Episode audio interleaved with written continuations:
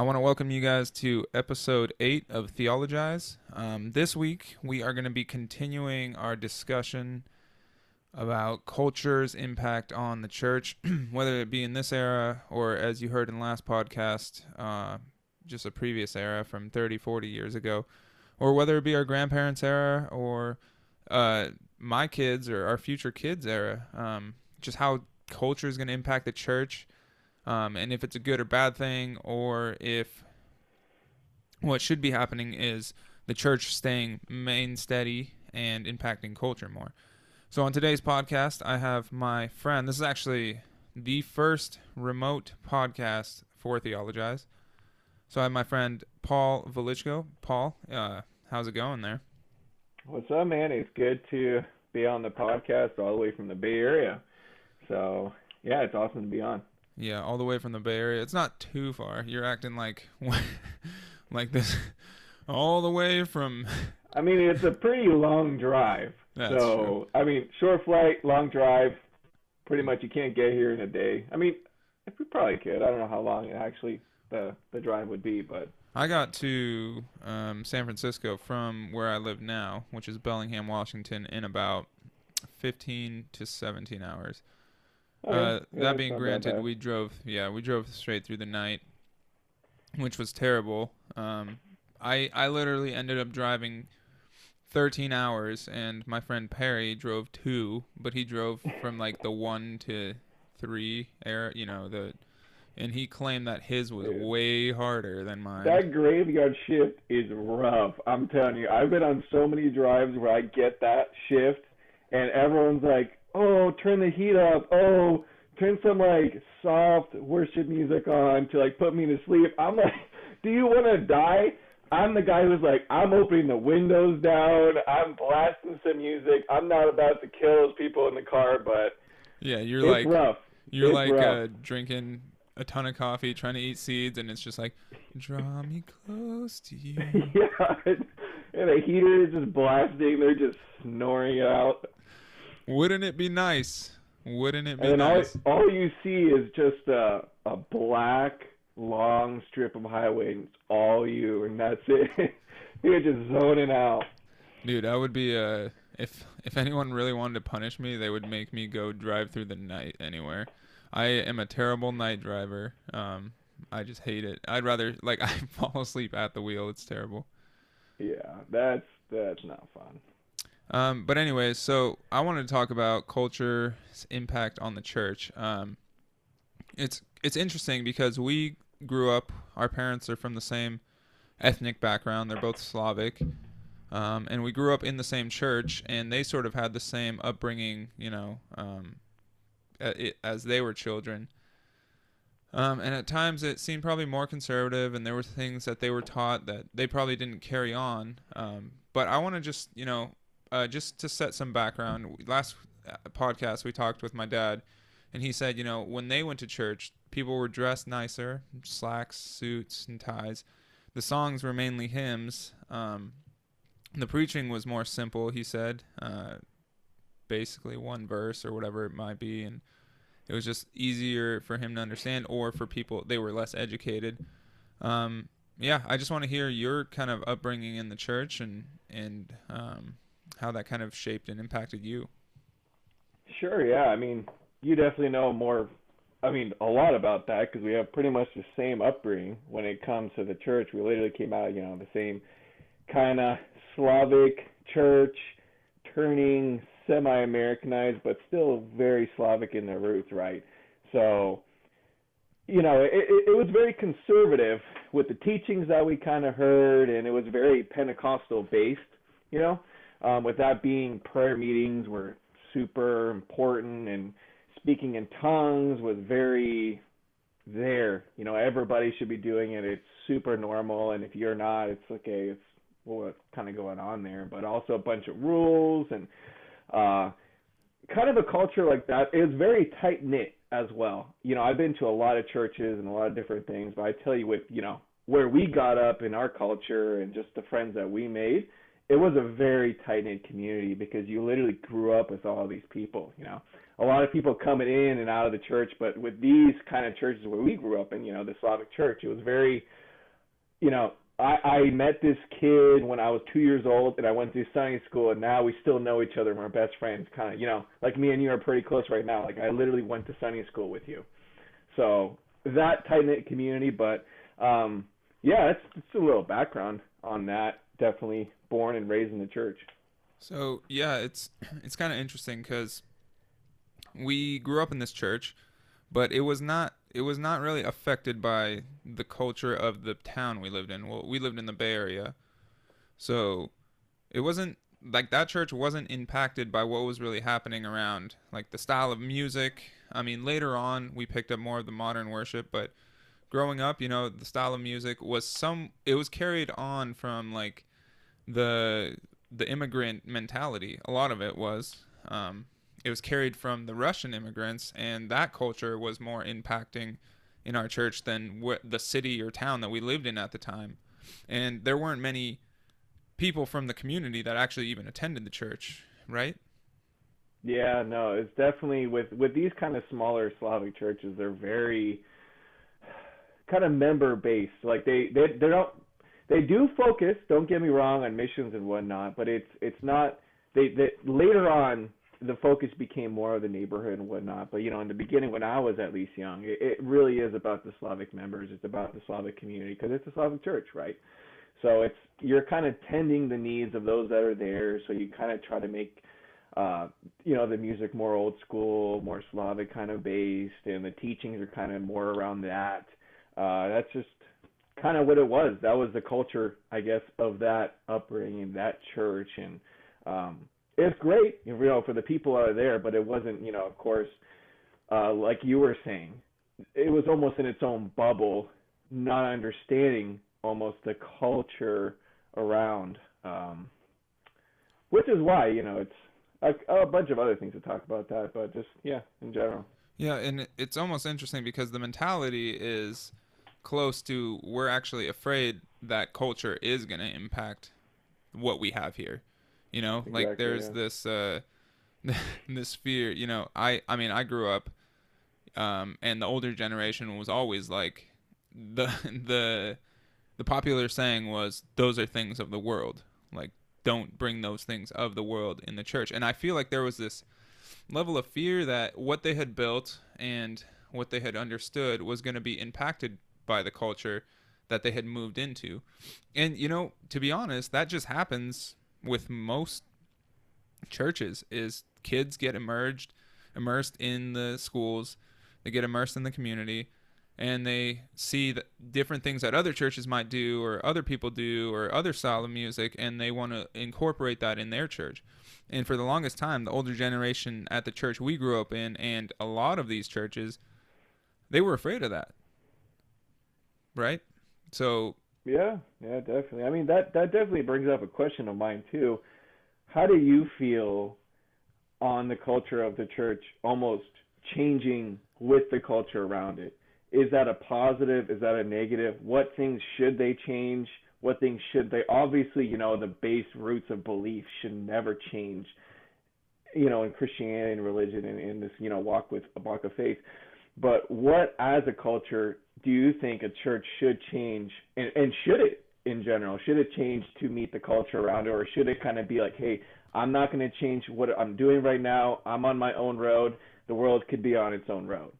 Um, what are your thoughts on that? You know, it, I always, um, and I'm glad you brought that up, but anytime I think about that question, I kind of always jump back to the um, uh, the verse where Apostle Paul is saying, with the Jews, I was a Jew, and with the Greeks, you know, I was as a Greek. And while we don't want to, you know, we don't want to go out there and take it to the extreme. Like if we're trying to reach out to a satanic cult, we're not going to partake in satanic cult rituals so that we can have an impact or effect.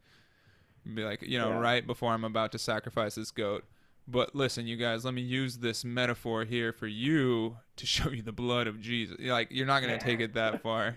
Um, oh, but that's, that's ridiculous. I, I do think that Um, there is this level of where the church should evolve with the technology, and the church should evolve with music. Like, I don't think we should be singing the same ten songs for, you know, fifty years. Um, the style that we teach our kids, um, the the technology that we use for daycare, the technology we use, you know, even having internet in the church. Like, I attended a church where that was a problem. Like, people didn't want to have internet because they didn't want the kids to be on their cell phones. And I get it, but that's that back to that fear of, you know, yeah. culture impacting the church. But I do think that we should evolve with the times to an extent. So technology, songs, you know, yeah, those songs should be focused on like the gospel and what Christ has done, and and him being the Son of God. But, you know, we shouldn't be stuck, I think, in this in this way that we're comfortable with, um, because I think those people or those churches that are stuck in a way that they've just gotten comfortable with are the churches that have the hardest time eventually reaching out to communities and spreading the gospel message. So I, I do think that we should have a level of evolution in our churches, but that should stay within what Scripture says. Like, let Scripture be the guideline, obviously. Uh, if we're pushing boundaries there, then yeah, I would say, like, okay, this is starting to get a little out of hand, and culture is probably impacting the church more than, you know, the church is impacting the community and the culture around you. Yeah. So yeah, that's what I think about that. I kind of think of, uh, um, I just listened to a podcast, actually, Mark Sayers. I don't know if you've heard of him. Uh, John Mark Comer, he is, does a lot of podcasts with this guy, uh, and he had this one quote, which was super interesting. It was, Christian culture now is the kingdom without the king on earth. And a lot of people, you know, physically, he's not here, obviously, Jesus, but uh, physically what, what he was talking about is like, how has the church evolved from early modern days, I mean early days to what it is now in the culture, and how different all these areas of society are. Like, the Western society is so different than this society, and it's like every kind of country and area has something so different. And what he was describing was, it's the kingdom without the king. It's the people trying to almost justify of how we should be without a physical king, you know, being there. And it, that was a super interesting quote that he said, but uh, really interesting idea, and it kind of really goes well um, with what we're talking about now. So I kind of want to elaborate on that. So, like, is uh, is he saying that per church, like, people are trying to figure out essentially what Jesus would want in this church? Um, it was it was not really. I mean, it wasn't definitely per church. It was more like society as a whole. You know, like how the Western church is so different than, you know, a lot of other churches in the world, and just the world and its fears of Christianity, how culture is so different, you know, north, east, south, west, kind of everywhere. And it's kind of this group of Jesus followers trying to see how it's actually supposed to be. Okay. So that's interesting. Definitely interesting. Yeah. You know, I had this thought. It's a little bit off topic, but I had a thought. Um, because I was talking to someone about shame recently, and I think I want to jump back to that idea that um, the, you know, the older generations were afraid of culture impacting the church too much. Um, and I think that with that, there became this, uh, they had to like come up, maybe it was subconscious or maybe it was a conscious effort, but they had to come up with this idea of how they're going to keep um culture out of the church, impacting the way that things that they're comfortable with. Um, it might sound derogatory saying that, but that's essentially what we witnessed, I would say. Um, and I, I found that a big tool that people would use to keep, you know, things from changing is fear. Um, fear in the form of like shame. So uh, I saw this, and I don't want to harp on Slavic churches because there's plenty, plenty of Slavic churches that are wonderful, awesome, and there's good in every church. But I did see this as a tactic, because I'm from Slavic background, as a tactic from the Slavic churches where they would use something that was, uh, so, they saw something that they were not comfortable with, and so they would use shame as a tactic to, you know, sort of quell that out of people. And so people felt shameful. Uh, maybe it was the type of music that they liked, type of worship, and saying that's not from God. You should be ashamed of yourself. That's a, you know, charismatic, or, you know, they don't really sing about Jesus or things like that. And so I want to talk about, uh, switch gears a little bit to talk about shame being part of the church culture uh, right now, and how poisonous that becomes for believers. And I think that stems as a fear tactic for keeping culture out of the church.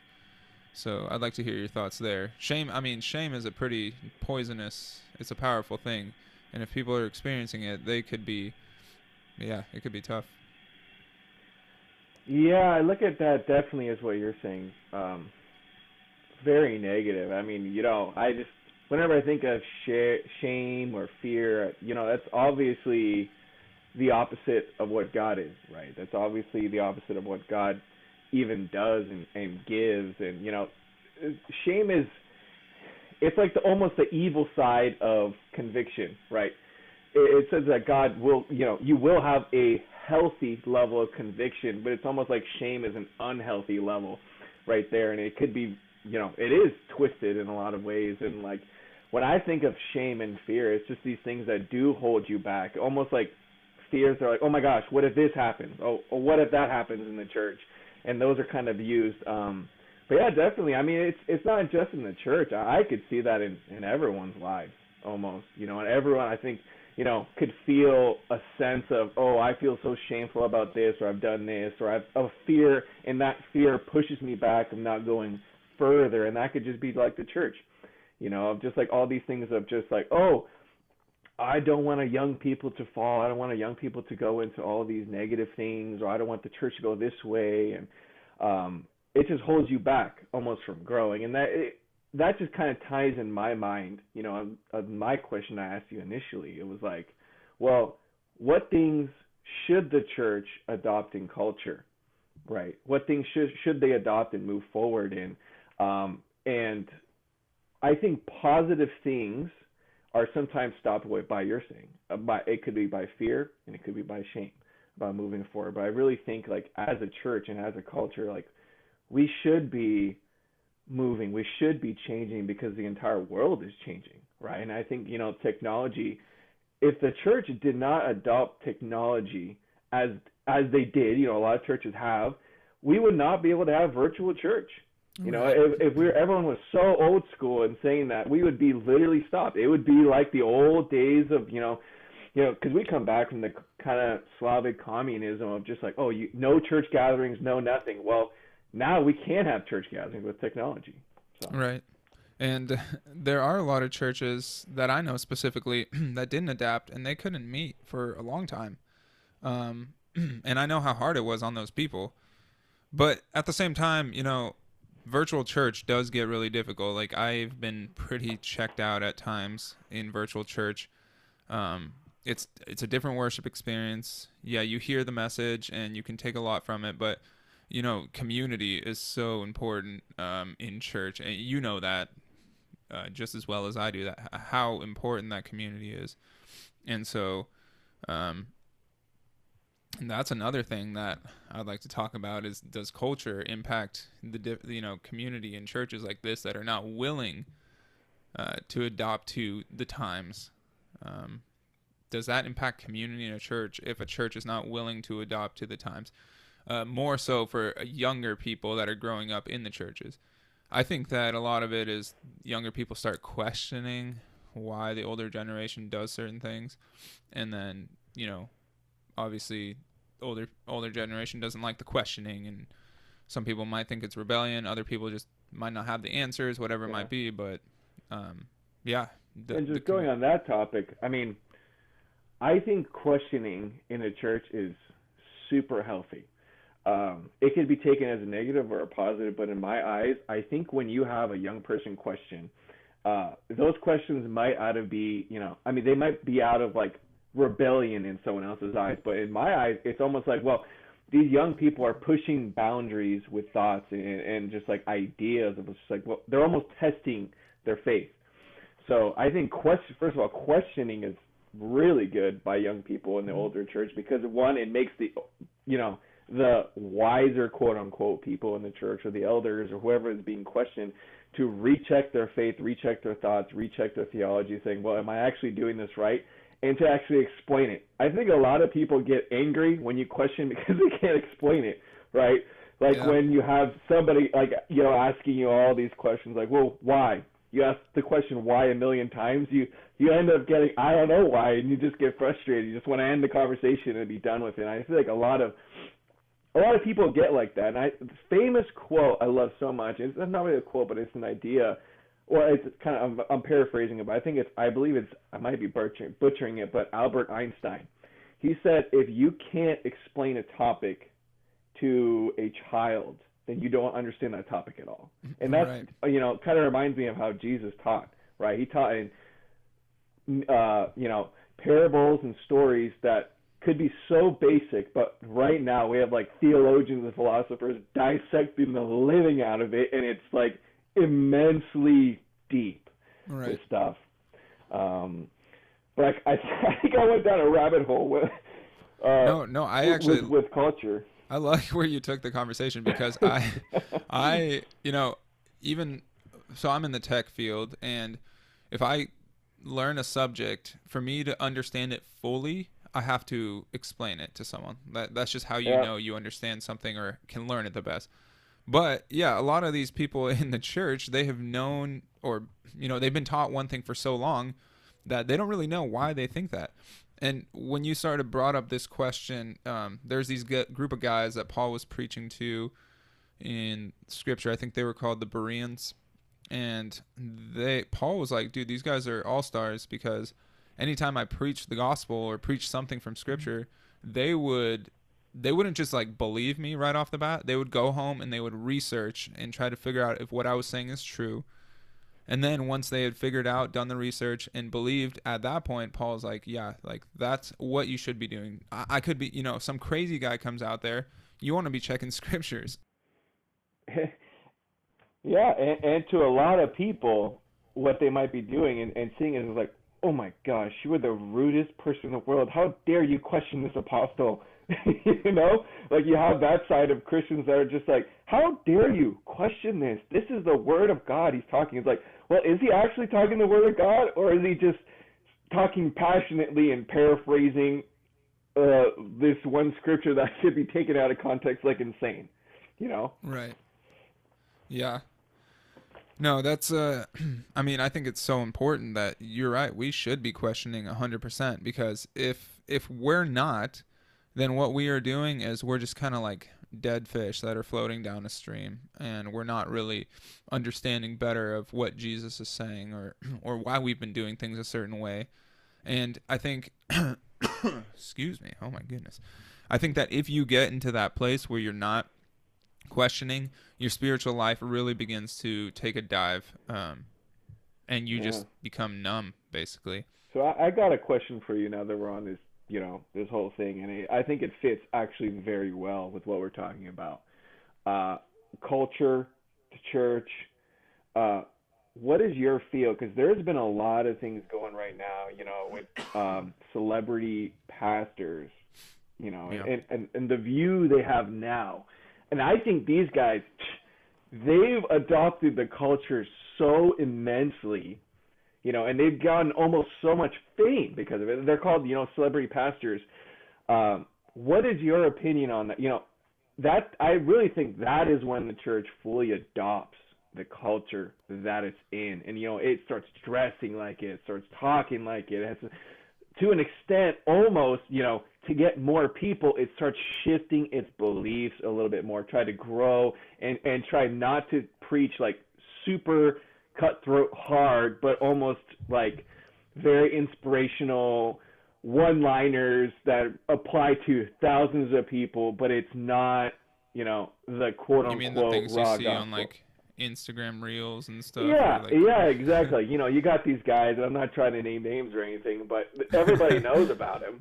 You know, everybody right. sees this stuff, and I really think that is, you know, an example of just like, well, we've taken culture and we we you know, we sucked it. We're trying to be exactly like it. What is what are your thoughts on that, and where do you think the line should be in our churches? Dude, you're gonna get me canceled. No, uh, I mean, I, I definitely think we we were talking about that. Like, there should be a level of adoption. I think there is a level of too much adoption, um, where. And, you know, we're not – it's dangerous at one point because we're not called to be sitting here judging churches and ministries, right? Like that wasn't that wasn't ever Christ's mission for us. We should oh, be definitely. discerning. We should be discerning, where we're like, you know, that's not the way I want to raise my family. That's not what I believe is the scripture. That's not what I believe the scriptures are talking about, or that's not what is convicting. The Holy Spirit is convicting me of.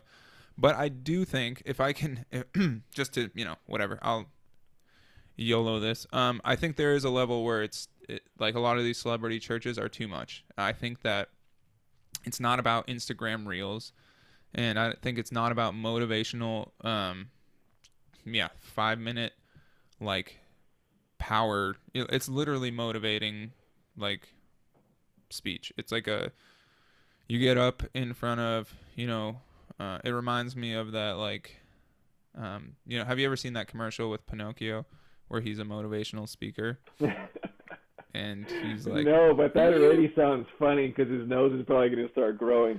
Yeah, so he like he says to this guy in the front row, he's like, "You've got potential," and then right away his nose grows, and the guy just like drops his head and is like, "Oh." Yeah. But you know, yeah. but you know, churches are becoming a motivational speaker convention kind of thing. It's like, get your life back on track, when that's not what really I believe the church was ever designed to be. Um, it, it's easy to get a church, a mega church, where you come in. You sit down and the pastor delivers this fiery motivational sermon, and then you leave and there's not really community. There's not really like a sense of like the Holy Spirit was convicting you or leading you or teaching you. You just get motivated by these like, you know, hip pastors, which if you can, like, if you want my honest opinion, maybe they're doing good for a lot of people, but you know, celebrity pastors, like, were pastors ever really called to be celebrities? Yeah. In, no, in that regard. That reminds me of something. Uh, I was listening to a podcast the other day as well. Circuit Riders, Brian Brent, uh, he said such a fire thing and an amazing um, podcast that he delivered one day. What he was talking about is this young generation, a lot of these people no longer want to just seek facts. They want to seek the actual relationship with God. They don't want to see someone just doing facts and all these things and motivational things. And I think like, you know, where we are as a church, like that's, I'd say the popular churches, you know, a lot of them, like what you said, one-liners, big things, you get so inspired. But then, you know, let's say you're a young person, you know, and then you're like, oh my gosh, that's so awesome. I feel great. I feel motivated. And then they're just like, what do I do now? I don't know what to do, but that was awesome. Oh my gosh. Um, but then, you know, I, I really think there's a huge craving of, not just facts. I mean, I, I really think these people want to see the actual Jesus. They want to have an actual relationship and see what that actually means. Like, I've, and a lot of people and, and, and what I've grown up with and, and been with, they know the Bible back and front, but a lot of people are, are, are really missing the core, you know, and, and what we kind of t- talked about, you know, it's, it's walking with Jesus. It's, it's that relationship version of, you know, Christianity. It's it's almost the next step. It's making it's making. And I talked. I love this thing I talked about with one of my buddies the other day. It's like seeing religion is seeing like a uh, a painting, a beautiful painting in black and white. But once you walk in relationship and you actually know Jesus and your and your life kind of, you see it all in color. Then it all makes even more sense. It's like, oh my gosh, wow, that's beautiful. Looking at that, but. Um, yeah, just a little side comment on that. No, that's good. So, yeah, so I guess back to that, like what you were just saying is a lot of these, you know, big churches are celebrity pastor type churches are missing a lot of discipleship, which is the most important aspect to what a believer needs in his or her life, especially, yeah, as a younger believer. Now, I'm not saying... and I'm sure you're not saying that these pastors are ineffective completely and they're like heretical and and all these things, but I think we do need to be careful when people get so stoked on um, one type of speaker and, you know, and yeah. But I think, you know, when it comes down to it... Have you ever read Francis Chan's book, the one where he talks about like home church is the way to go? Uh, I forgot the name of it, but I, I I've read most of his books, possibly. Yeah, so he he advocates for home church. Um, instead, he's like, this is what se- Scripture seems to be saying, that we should be having home churches. And I, you know, that's the interesting thing is COVID has kind of pushed us into home churches essentially. It's, it's very crazy. Yeah. But I think there needs to be, the thing is, a lot of people aren't ready for home church. Like, they don't have direction um, in how to do a home church, right? Like, yeah, you, like we said, we, you listen to the virtual, the yeah. virtual stuff, but you don't really like it. The same impact isn't there. And it, it goes, that reminds me, you know, talking about Francis Chan, it, I, I do remember reading that book, and there was a section of it, and what he was talking about, I think he had a dream or a vision. Um, and he was envisioning like this giant pool or ocean of all these people. Uh, and they were with like, you know, floaties and stuff like that. And Francis Chan was saying, there's going to be a day when we can't meet up in large churches and you have to seek God yourself. And he was saying, he's afraid that the modern day church, if you take that floaty off, you can't swim. You can't seek God by yourself. You can't receive and have a relationship by yourself or with those small group of people because you're so reliant on church. You go to church and, you know, you hear an amazing message, you hear awesome worship, and you go home. And then if that is completely gone, what he was saying is, are we prepared to have those small churches? Are we prepared to even get to that standard? I was talking to another person the other day. It's it's kind of crazy because uh, it's a little, he was making a comparison of communism back in the day and kind of now. Uh, you know, we're not allowed to have church gatherings anymore. Yeah, it's not religion, persecution, that's a debatable topic, whatever. But we're not allowed, you know, to gather in churches anymore, just like how they used to be back in the day. If you were, it's it's almost kind of breaking the law. Like, you can't have more right. than a certain amount of people in a household together or, you know, large gatherings and how it used to be. And he's kind of making comparisons to what it is, but kind of going back to what you're talking about. Um, it, it is that, you know, I really think the modern, like, church right now, like, elect, like technology is going to be used heavily.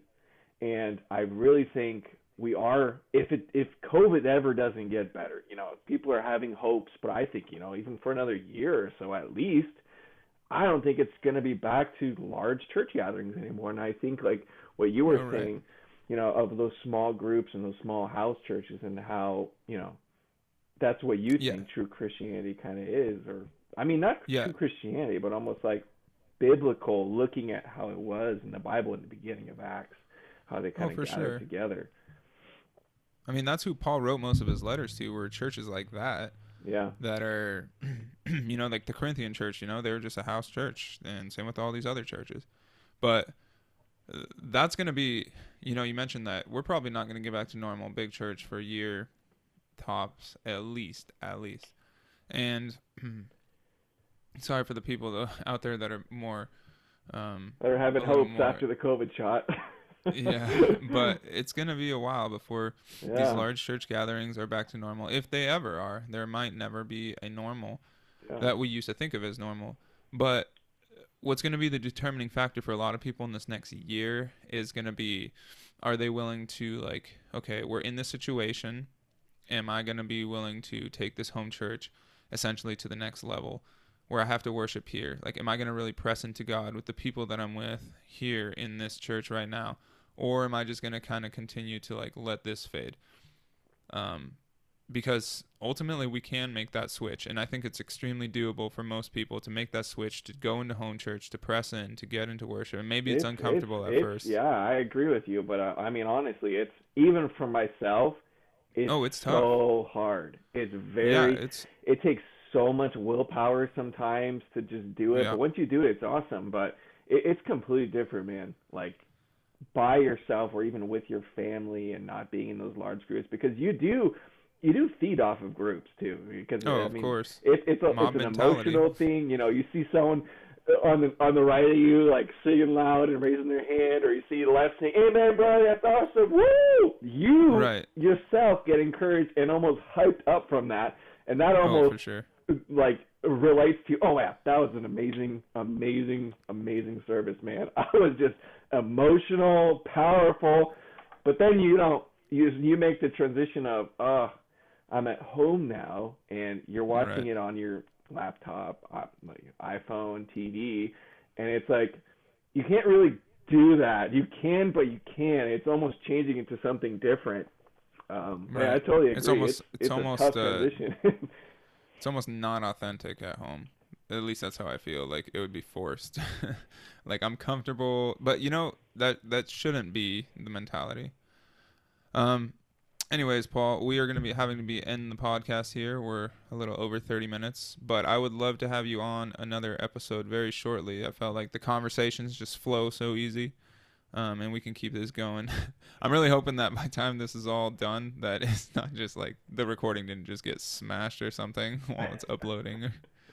um, yeah. But yeah. yeah, so anyways, you guys, thank you for listening to episode eight of Theologize.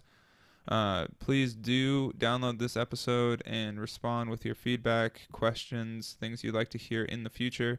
Um, and if you'd like to have Paul on the podcast again, definitely do let us know, and we will make it happen sooner rather than later. All right, you guys, thank you for listening. All right.